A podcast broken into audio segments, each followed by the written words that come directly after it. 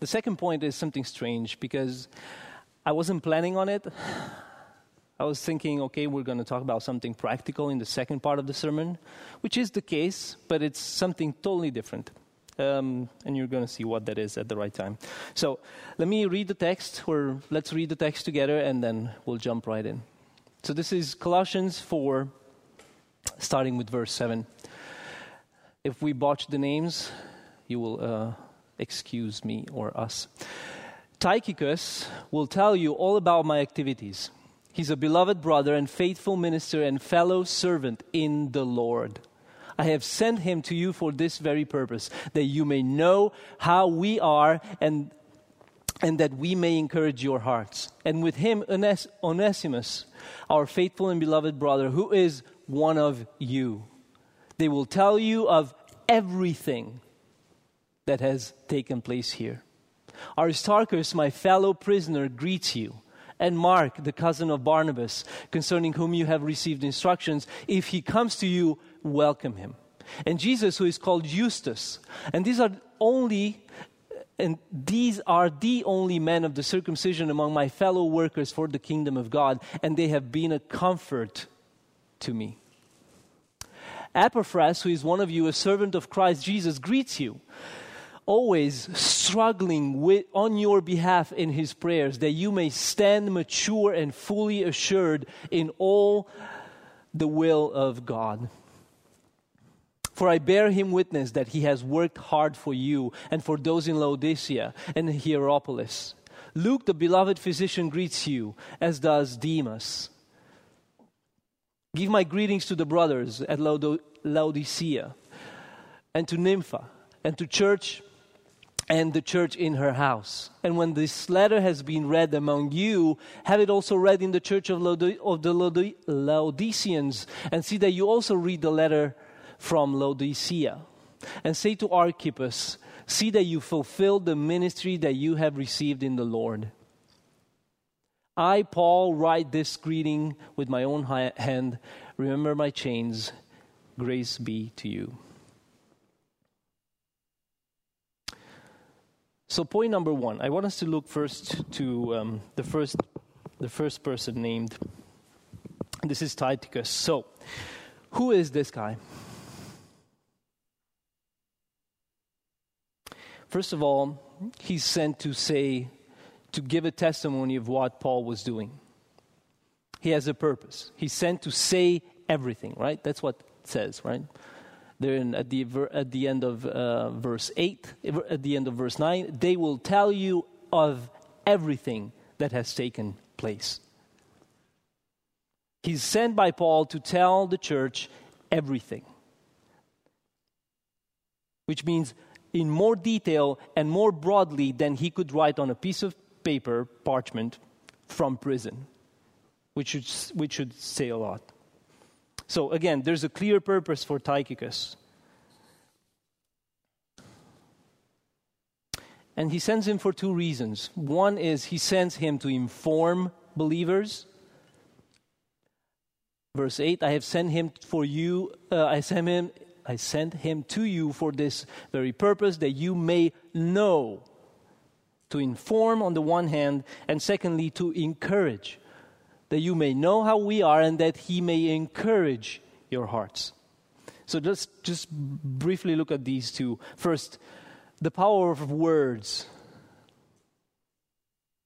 to inform and to encourage. These are words for the mind and words for the heart. If you leave this place and you only heard knowledge that informs your mind and has nothing to do with your heart, there's a problem in what we are doing, not in the Word of God because the Word of God is meant to inform and to encourage. And don't forget, this is, this is a narrative, right? This is a story. It's not just brief pieces of information, it's a story.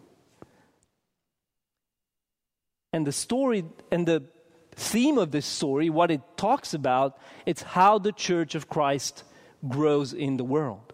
That's what he's informing them of, and that's what he's encouraged them, encourages them with. How the church grows.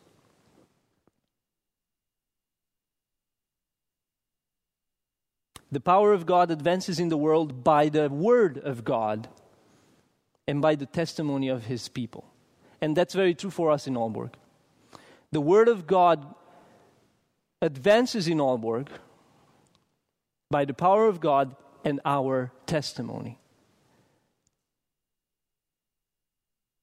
We are part of God's work in this city. I hope you believe that and I hope you feel that. Anybody you meet, any mother you meet, any woman you have in your group, any person in the Bible study, and any person that comes here, we have a guest tonight. The power of God works in their hearts through the word, through the word and the spirit and our testimony. That's why we have a time of testimony in this church. If you saw it on the screen and you're still thinking, why do we why are we doing testimonies? That's why.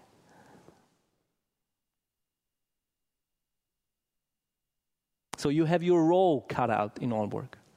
There's people in Aalborg specifically designed to hear your word, my word. I hope you believe that. And finally, well, not finally, secondly,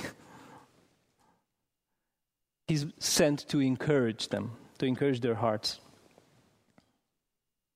Now, just think for a second all the things you know everything you know. You are the only one, and God, who knows what you know. Now, how much of the things you know points to Jesus? How much of the things you know encourages your heart every day when you wake up? And encourages you or points you to trust Him more and love Him more? Think of the world. How much information there is on the internet and in the world. How much of it does it point to Jesus?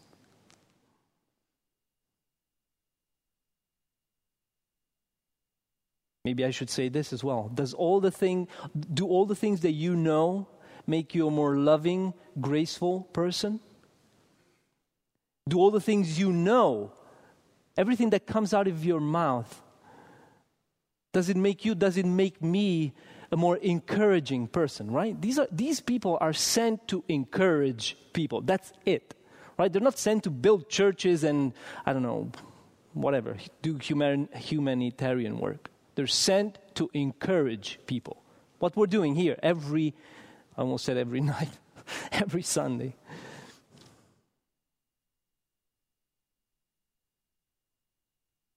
And this is totally connected to what I said before. The gospel, in its, in its advancement in the world and in Aalborg, has feet. You know whose feet those are?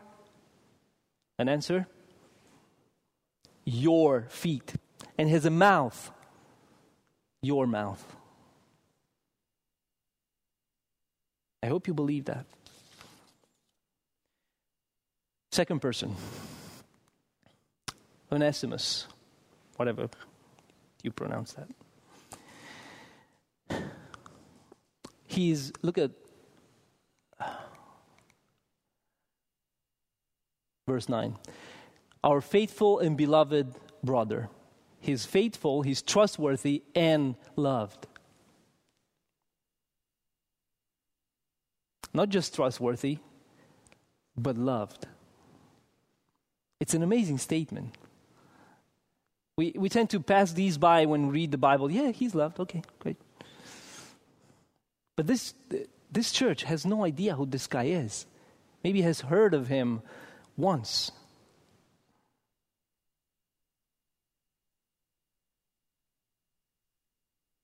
Let me ask a simple question Do you love the people around you?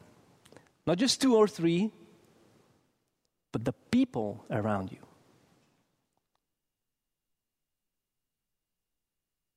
So why is he sent with Tychicus? He's sent to help. He's sent maybe to be a second witness to what the testimony is, right? Now, let me point two things out. One is the point of traveling. They're traveling from Rome, where Paul is in prison, to Colossae, Colossae, which is in Turkey. Now, this is way back in history. If it's hard now with planes and, you know, boats and all that, just imagine how it was then. How long it took, the dangers. How amazing it is to have a travel companion with whom, at every point, at every challenge on your travels, you can sit down, kneel down, and pray and ask for help. And that's related, the second point is related to that, um, to the fact that two were sent, these two. Namely, if you find something to do for the Lord in the name of the gospel, do it with somebody. Don't do alone. Don't be an individualist. Don't be an island. You know the, the Koinonia book that we always read or always read throughout the year at one point? There's that chapter, Partnership in the Gospel. Two or three. When two or three are gathered, I'm there among them. Don't work alone. Don't do stuff for the, the kingdom alone only. It's lovely, beautiful, and powerful in working together for the advancement of the gospel. And finally, the third person, Aristarchus. Now, about Aristarchus, we're not told much. We're told only one thing that he's a fellow prisoner of Paul. That's it. That's the only thing that we're told. He goes on then. But then, just to shine a light on what that means, and how heavy that should weigh, let me read to you a few lines from a study done on. This is, a, this is from a historical study done on Roman prisons from back then. It goes like this Roman imprisonment was preceded by being stripped naked, flogged, humiliated, in pain, and in bloody ordeals. The bleeding wounds went untreated, prisoners set in painful leg or wrist chains. They were mutilated, bloodstained, uh, uh, mutilated, bloodstained clothing was not replaced even in the cold winter. In his final, final imprisonment, Paul asked for a cloak, presumably because it was cold. Most cells were dark, especially in the inner cells of a prison, like the one Paul and Silas were inhabiting in Philippi. Unbearable cold, lack of water, cramped quarters, sickening stench from few of or non existing toilets made sleeping difficulty, difficult and waking hours absolutely miserable. Male and female prisoners were sometimes incarcerated together, which led to sexual immorality and abuse in the cell. Prison food, when available, was poor. Most prisoners had to provide their own food from outside sources. When Paul was in prison in Caesarea, Felix, the, pro, the pro, uh, procurator, procurator, whatever, gave orders to the centurion that none of his friends should be prevented from attending his needs. Because of his miserable conditions, many prisoner, prisoners begged for a speedy death. Others, others simply committed suicide. So when Paul says Aristarchus was a fellow prisoner, it's not, it's not a reduction of, of who he was, what he did, and saw and witnessed and went through or suffered. It's more than just traveling to, to Turkey. So, to be Paul's prisoner meant to accept all that, feel all that, and see all that. It meant praying with those who were in prison with you in the cell. Just imagine. Maybe 10, 15, 20 people, we don't know. Maybe just five, we don't know. All of these are possible. Just imagine somebody comes to you, they're, they're, or maybe they're crying out from the other part of the room, Can you pray for me? Or probably it meant also mockery. Not all people who were in prison were Christians. It meant caring physically or spiritually for the people next to you. Maybe there were people constantly asking. Just imagine how difficult it must be for somebody to const- constantly nag you, do something, help me, I don't know, pray for me, help my, I don't know, tend my wounds. And through all that, Paul says this Aristarchus guy, almost anonymous, we don't really know anything about him other than this, was a comfort for him. A nobody, a, an anonymous person was a comfort for the biggest evangelist in history in prison. Just imagine how big of a deal that is to play that role, to meet Aristarchus in heaven and hear the stories. Now, the question is how does one become a comfort to somebody in prison? That's what we all want to know. What drives you when everything around you gives way? When nothing and no one can help you, what is your rock? What is your stay? Now, the way Paul dealt with this, and I'm sure Aristarchus is not, is not foreign to this, as they were prison to imprisoned together, the way he dealt with it was to fall back on the sovereignty of God.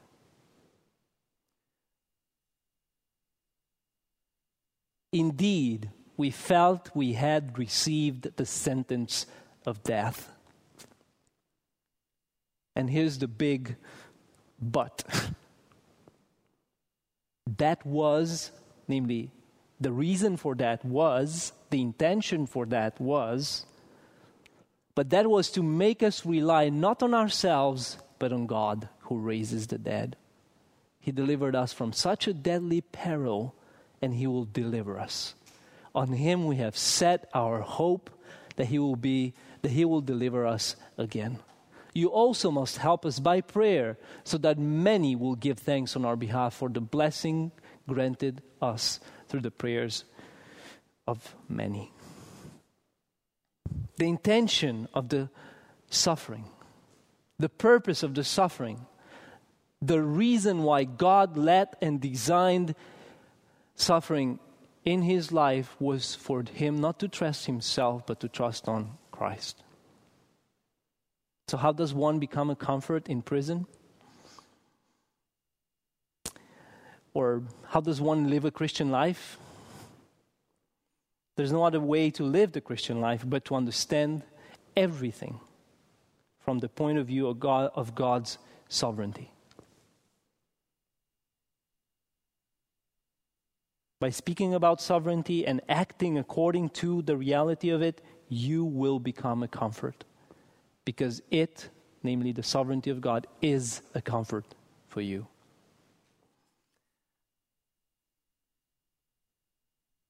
How do you think Aristarchus was a comfort for Paul? Well, Paul heard him pray. Paul saw him act in prison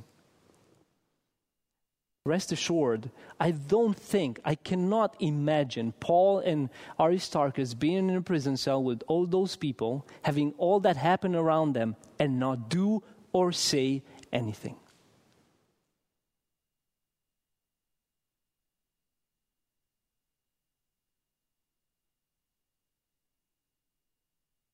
Question Does everyone around me does everyone around you know, hear, or see you and me trusting in the sovereignty of God over all things? Not 99, not 95, not 99.9, but all things. Now, as I said, I was as I was preparing the sermon, I didn't think I'm going to end up talking about this, but here we are. You cannot radically serve God and love people if God's sovereignty is not your highest comfort. That's the simple point. And now, of course, part two is to answer the question why is the sovereignty of God a comfort? Many people struggle with this. Many people find it offensive. Many people even say that's not in the Bible. You, you cannot trust in a God who allows abortion. You cannot allow a, a God who allows tsunamis, who kill thousands of people. You cannot trust a God who allows things to come in my life that would drive my heart to believe that there's no God in control of everything. Why does God allow that? Well, we're trying to answer that. But before we do that, one crucial point. You cannot, please listen, you cannot be a comfort to those who are in great need of comfort if you are not comforted in your own life and struggles by the sovereign rule of a sovereign God. You cannot. We're talking prison here. You cannot be a comfort to somebody in prison, and not somebody, a Christian in prison, and not have your heart and mind and life driven by the sovereignty of God. Because otherwise, you fail. Why did He put me in here? Why am I here? I should be outside serving Him. Just think about it. Is God, does God have no idea about economics? Isn't it more economical to, for Paul to walk throughout the whole world and, and preach and teach and shout in the markets about Christ? He's in prison, in chains, sending two people, two people, not 200, two people with a letter to maybe a church of what, 10, 20, 50? But the purpose is something else. He had us in mind. Now, to be sovereign means to have supreme power and authority over everything, to be in total control. Kings are sovereign, right? A king is a sovereign ruler. And God is the supreme sovereign because He created and sustains everything. You cannot create everything and sustain everything as it exists and not be sovereign over it. You would not be a just and loving God. It's just it would just be contradictory. He rules over the cosmos and everything that lives in it. When you go out of your house, when Christian and Kylene were traveling there and back to the US and back, he knew that. He knew all the details. He knew about the plane, he knew about the cabin in the woods, he knew about everything. He knew where he was taking them and he knew where he was bringing them back from. The Lord has established his throne in the throne in the heavens and his kingdom rules over all all Let me point out three ways in which God is sovereign. God is sovereign over his creation, his creation. Isaiah 50, uh, 45 7. I form light and create darkness. I make well being and create calamity. I'm the Lord who does all these things. It's there, written, well, white on black. he said it. Are not two sparrows sold for a penny? And not one of them, not one of the birds that you see in town, not one of them will fall to the ground apart from your Father. God is sovereign over the affairs of mankind, over everything and everybody. The king's heart is a stream of water in the hand of the Lord. He turns it wherever he will. If he does that for the king, do you think he doesn't he's not doing that for you? Proverbs 16:9. The heart of man plans his way, but the Lord establishes his steps.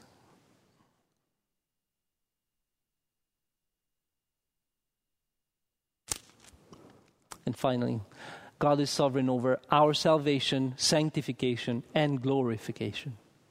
1 Peter 5:10 after you have suffered a little while.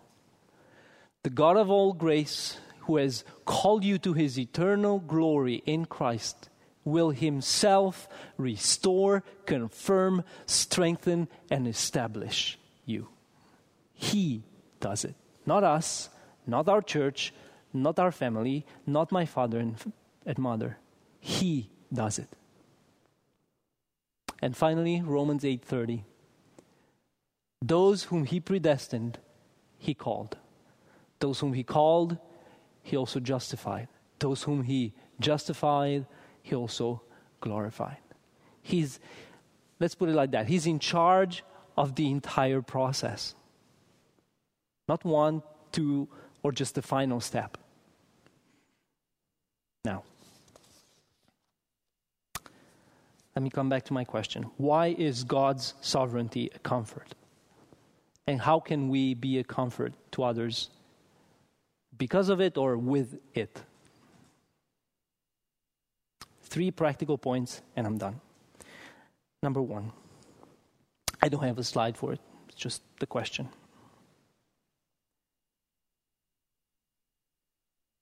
The doctrine of God's sovereignty brings us great comfort in trials and suffering. When we are knocked off our feet by an, expected, an unexpected trial, by a death in the family, by something that happens and I do not like it. We can turn to these truths to remind ourselves that nothing happens outside of God's sovereign control. When life feels as though everything is uncertain and in chaos, we can tell ourselves with certainty that's you see this is the Christian way. Everything you tell yourself from this book is real. You know for certainty that it's going to happen. It's not just hearsay or wishful thinking. There's no Christian wishful thinking. It's the sovereignty of God. So you can tell yourself with certainty God is not surprised. It is a reminder that though the trial we are facing is a complete surprise to us, it isn't a surprise to Him. He's never asleep or caught off guard. You can sleep, He, not, he doesn't. Never does. He's never at a loss, wondering, what shall I do? Point number two. The truth of God's sovereignty calms our hearts because we know that there are no accidents or random circumstances. God ordains and orchestrates all things. And because God is our good and loving and faithful Father, as we just sang in the last song, we can rest in His holy purposes for us. That in that, that's that's at the heart of the problem. He has a purpose for us. In Second Corinthians, what was the purpose? For them not to trust in themselves, but in Him. Right? Even when we don't understand the things that happen to us, we can trust that God's plan is always good, even if we don't understand how He's going to get there. And you know what? Sometimes, in order for Him to accomplish His purpose, He will put us in prison. And you can, you can take that prison and, and, and say, poverty or depression or I'm struggling with my family or what's your prison? And finally, number three, the doctrine of God's complete sovereignty is a comfort for us when we worry about difficult choices with regards to the future when we stand. Have you ever stood at crossroads thinking, which one? We can so much get caught up in complex decision making that it's, it becomes a fog. And it's not a fog for the eyes, it's a, it becomes a fog for the heart. And it becomes a fog for the heart in the sense that we do not see God anymore. So we can get, up, get caught up in complex decision making or deciding which job, which city, which whatever, which A or B to choose, which school, which country. We fear making the wrong, taking the wrong, or making the wrong choice because it will mark us for the future or our next years. The truth, the truth is, we cannot interfere with God's plans for us. Because God is sovereign, we don't need to second guess everything we're doing. God's sovereign plan for us will take place just as He designed it. So the only thing we have to do is just trust Him. Let's pray. Our Father in heaven, I pray that you would provide us your spirit in, in such a way that we will, with much certainty, every day be able to lay our hearts bare and our hand over our lives. Just sit in the in the the not the, the, get out of the driver's seat and let you drive our lives lord. Help us do that help us trust the fact that you are always in control help us trust that you are never surprised you're never caught off guard and more than that, Lord, help us to not just find comfort in your sovereignty, but help us comfort others with that truth. Because that's what Paul and Aristarchus and all the other guys did. Help us follow suit in their footsteps and imitate them. I pray this in Jesus' name. Amen.